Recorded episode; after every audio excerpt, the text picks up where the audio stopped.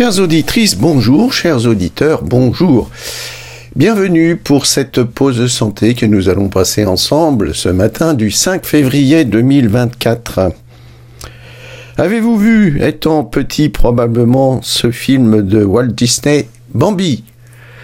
Et dans ce film, une scène qui euh, a toujours amusé et touché les petits-enfants, c'est Bambi qui se redresse sur ses quatre pattes avec beaucoup de difficultés et très maladroitement pour tenir dans un équilibre précaire.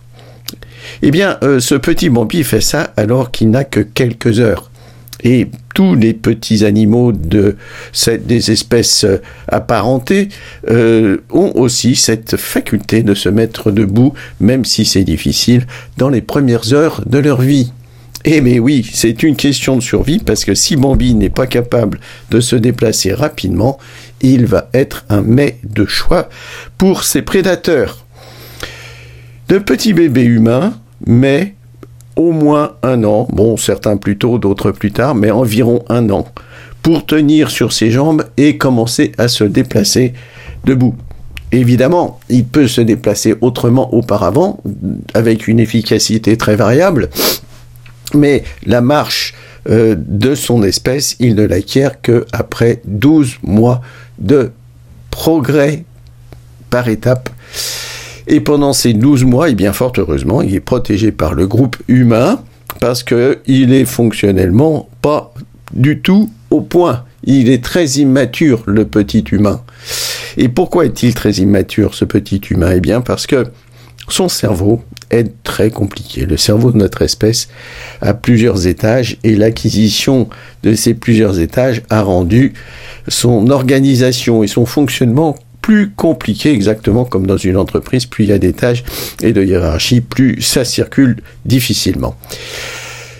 Mais pour euh, faire face au premier temps de sa vie, le petit humain, il a des réflexes il a des réflexes, des automatismes neurologiques qui vont euh, lui permettre de se tirer d'affaire quand même. Alors, il a un réflexe euh, de marche automatique, c'est très joli. Quand on le tient euh, par euh, les aisselles et qu'on le met en appui sur ses pieds, il va lever alternativement les jambes et les reposer d'abord par le talon, puis par la plante, enfin par les orteils qui vont s'agripper dans le tissu sur lequel il repose. Et c'est un réflexe très complet, très complexe, très joli et très inutile parce que si on le lâche, bien entendu, il ne tient pas. Et c'est cette progression euh, mécanique euh, est un reliquat hein, du petit Bambi qui euh, n'est pas très très efficace et finalement bah, qui sert à rien. Mais c'est très joli. J'ai souvent vu des parents être très émus euh, en, en, observant cette, cette scène et euh, comme si ça révélait quelque chose qui est inscrit dans leur bébé et qu'ils ne soupçonnaient pas. Eh bien, il y en a d'autres, des choses qui sont inscrites dans le bébé et qu'on appelle des réflexes archaïques ou des réflexes primaires. C'est plus joli que archaïque parce que archaïque, ça a quand même un côté euh, péjoratif dans notre langage courant.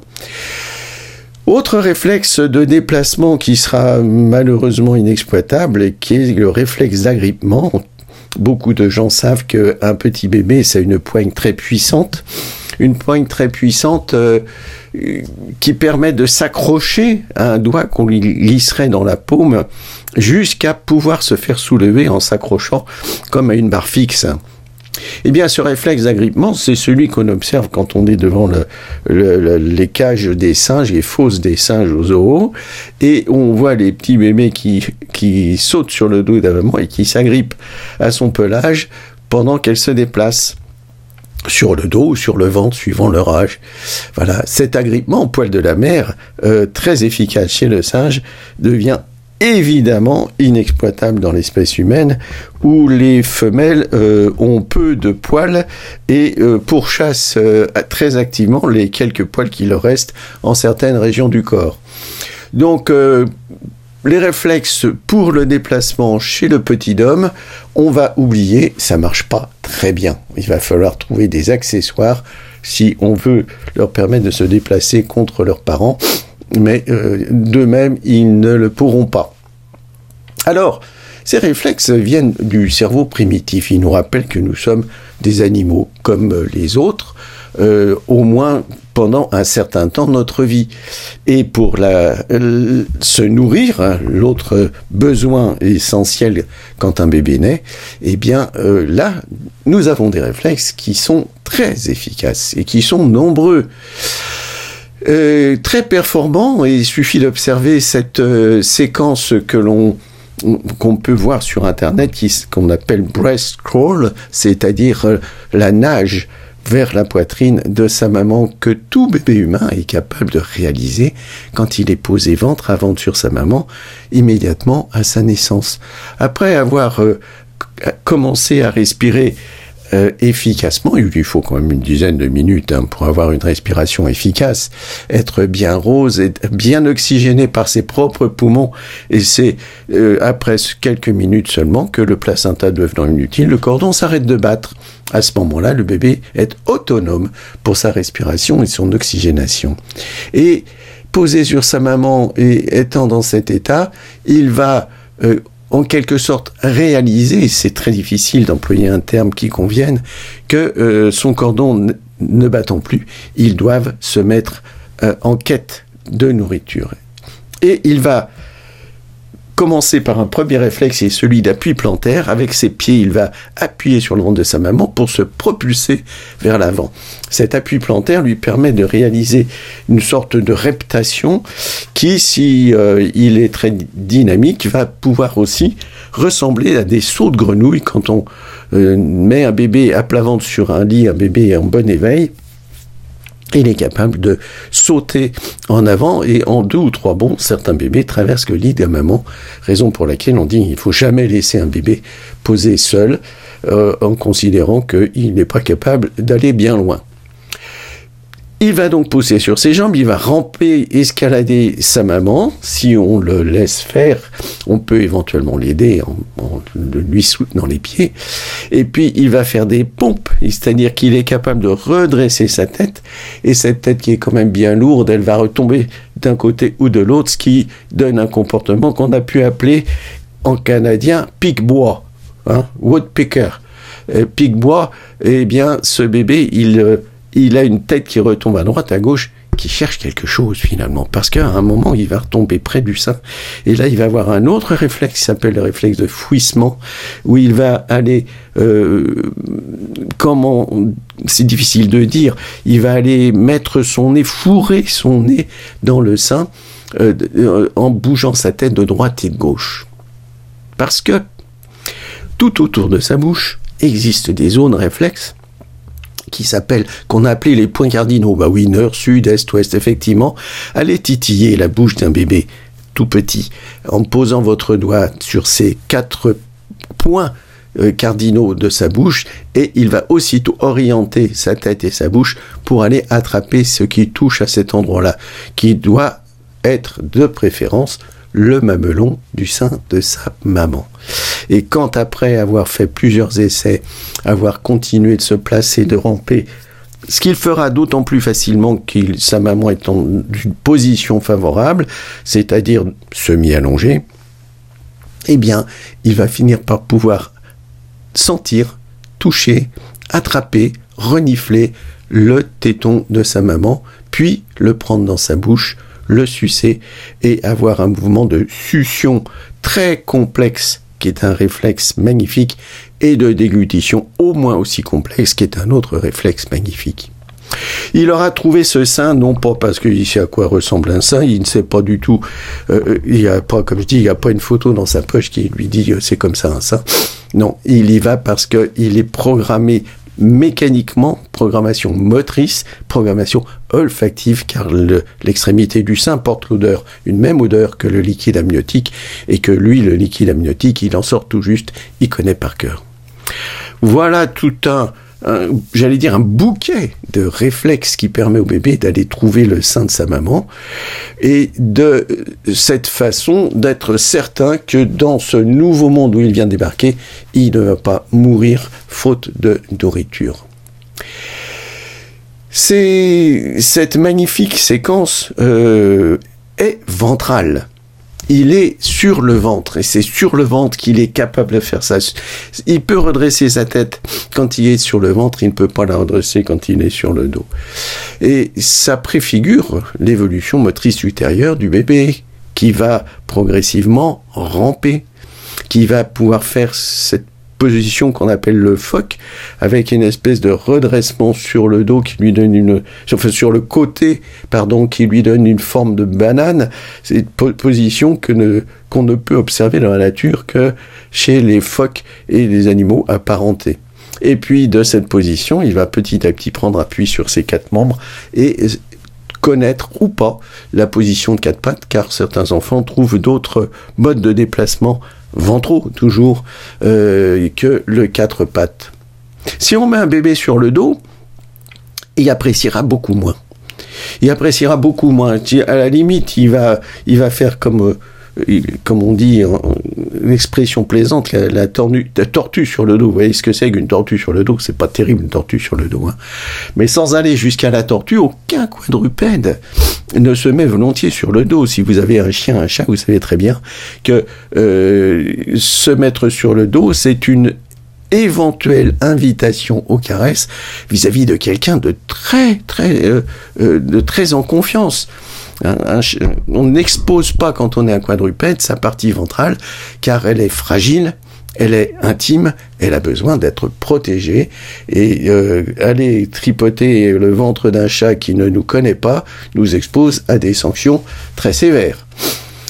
Alors un bébé sur le dos, ben, il est pas bien, il est pas bien, ça réveille des tensions, des tensions qui viennent du haut du rachis, de la, euh, la jonction cervico-dorsale, cervico-thoracique, et qui vont euh, créer des mouvements de sursaut très explosifs comme euh, un mouvement qu'on appelle le réflexe de Moreau, qui est une espèce de, euh, de, flexion-extension de ses bras, souvent suivi de pleurs, parce que c'est très inconfortable. Il n'apprécie pas du tout ce réflexe de Moreau. Je suis sûr que la communauté des bébés body Monsieur Moreau d'avoir décrit ce réflexe comme étant un signe de bonne santé, parce que pendant longtemps, on a évalué les bébés l'état neurologique des bébés sur leurs réflexes archaïques. Ces réflexes archaïques euh, que sont, qui sont très explosifs, le sursaut de Moreau est déclenché soit par euh, une stimulation euh, corporelle, soit par une stimulation auditive, un bruit violent va le faire sursauter de la même façon. Et tous ces réflexes s'établissent pendant la vie fétale. Pendant la vie fétale, il y a une acquisition du tonus du bébé qui évolue dans le sens euh, ascendant. C'est-à-dire que, euh, suivant son terme, un bébé va d'abord fléchir ses jambes, il va être en demi-grenouille, puis après il va fléchir ses bras, et au moment du terme, il va être en complète quadriflexion, tout à fait en grenouille écrasée. Les réflexes archaïques vont évoluer dans le même temps et des réflexes qui ont pu être décrits, qui, des réflexes multiples, euh, se complète progressivement avec le terme de la grossesse. Et quand le bébé va naître, il va avoir toute une collection de manifestations réflexes qui ont été utilisées pendant des années, à partir des années 60-70, euh, pour euh, dire si un bébé a un système nerveux indemne, indemne de, sa grossesse, indemne de sa naissance, indemne de, péripéties de naissance. Et euh, les bébés qui, à l'époque, avaient des, des, un examen de réflexe qui n'était pas concluant, allaient évoluer vers ce qu'on appelait les infirmités motrices cérébrales, autrement dit l'expression de lésions cérébrales sévères. Alors, euh, plus tard, un monsieur euh, originaire de Bayonne qui s'appelle Albert Grenier, euh, qui cherchait lui aussi à dire, à prédire l'avenir neurologique des, bébés, euh, a, défini une autre façon d'examiner les bébés. Il a dit, mais tous ces réflexes explosifs, c'est automatique, c'est disgracieux, c'est violent, n'y a-t-il pas autre chose chez le bébé? Et il a montré que quand on tient un bébé d'une certaine façon, dans un certain contexte, dans un certain état d'éveil, et qu'on lui assure un soutien dans cette région cervicale, il se détend, il laisse tomber ses membres, il ouvre ses mains, il ouvre ses yeux et il va se comporter d'une façon très différente. Il va avoir un comportement qu'on attribue habituellement à des enfants de plusieurs mois. Alors, cette motricité libérée d'Albert Grenier a euh, créé un bouleversement dans la façon d'approcher les bébés et la façon de s'intéresser à eux, d'engager avec eux une conversation, parce que euh, dans cette motricité libérée, les bébés peuvent enfin dialoguer. Ils regardent, ils s'intéressent, ils suivent des yeux, ils tendent la main. Oh, combien de bébés sont venus pour essayer de me toucher la moustache? Et puis, ils peuvent échanger vocalement. On peut avoir une conversation, un bavardage. Et tout ceci, eh bien, ça vient d'un autre étage du cerveau. C'est plus le cerveau primaire, le cerveau réflexe, le cerveau qui nous rattache au monde animal, très nécessaire et très utile pour la survie, mais qui ne représente pas ce que c'est que euh, la compétence humaine. Et donc cette euh, motricité libérée de grenier nous a permis d'entrer en relation avec les bébés d'une façon bien plus riche, bien plus constructive et bien plus intéressante, et nous faire un peu oublier ces réflexes que les bébés n'apprécient pas vraiment. Toutefois, cette, euh, cette présentation d'une compétence euh, demande que les réflexes soient correctement rangés on va dire. Et dans la vie, euh, toutes les acquisitions de la première année qui vont, elles, aller dans le sens inverse, euh, du fœtus, elles vont aller de, de haut en bas. Rappelez-vous, on commence par tenir sa tête vers un mois, puis on tient un petit peu le haut du dos vers trois mois. On va libérer ses mains, on va commencer à regarder ses mains, à vouloir faire des choses avec ses mains. Et puis progressivement, on va réussir à tenir son dos vertical. Et puis progressivement, on va réussir à se tenir complètement assis sans avoir besoin de s'appuyer sur ses mains parce que c'est la région lombaire qui devient tonique. Et à la suite de quoi, ça va être le tour des membres inférieurs d'obtenir du tonus pour pouvoir se tenir debout en équilibre et ensuite oser remettre cet équilibre en question en marchant. Donc toute cette progression de haut en bas, l'acquisition d'un tonus de l'axe du corps, hein, d'un tonus rachidien, et de libérer progressivement la motricité des membres supérieurs et des membres inférieurs, c'est ce qui se passe dans la première année. Mais tout ça, ça ne passe, ça ne se passe bien que si on s'est affranchi des réflexes archaïques. Et la résurgence des réflexes archaïques va créer des spasmes, des tensions, des, empêchements, des inhibitions des acquisitions motrices, puis des acquisitions émotionnelles, on va dire psycho-affectives. Je dis puis, mais en fait ça se fait en même temps. Et des acquisitions intellectuelles par la suite, des acquisitions des activités mentales. Alors, une perturbation de la grossesse, une perturbation d'accouchement, de la naissance, ou un incident de la enfance qui va créer par exemple une séparation, une hospitalisation, des, des, opérations avec euh, de l'inquiétude parentale, de l'inquiétude de l'enfant, des douleurs, des souffrances, eh bien tout ceci peut venir entraver euh, une vie normale et garder des réflexes archaïques sous-jacents pas intégré va nous créer des déséquilibres dans la vie.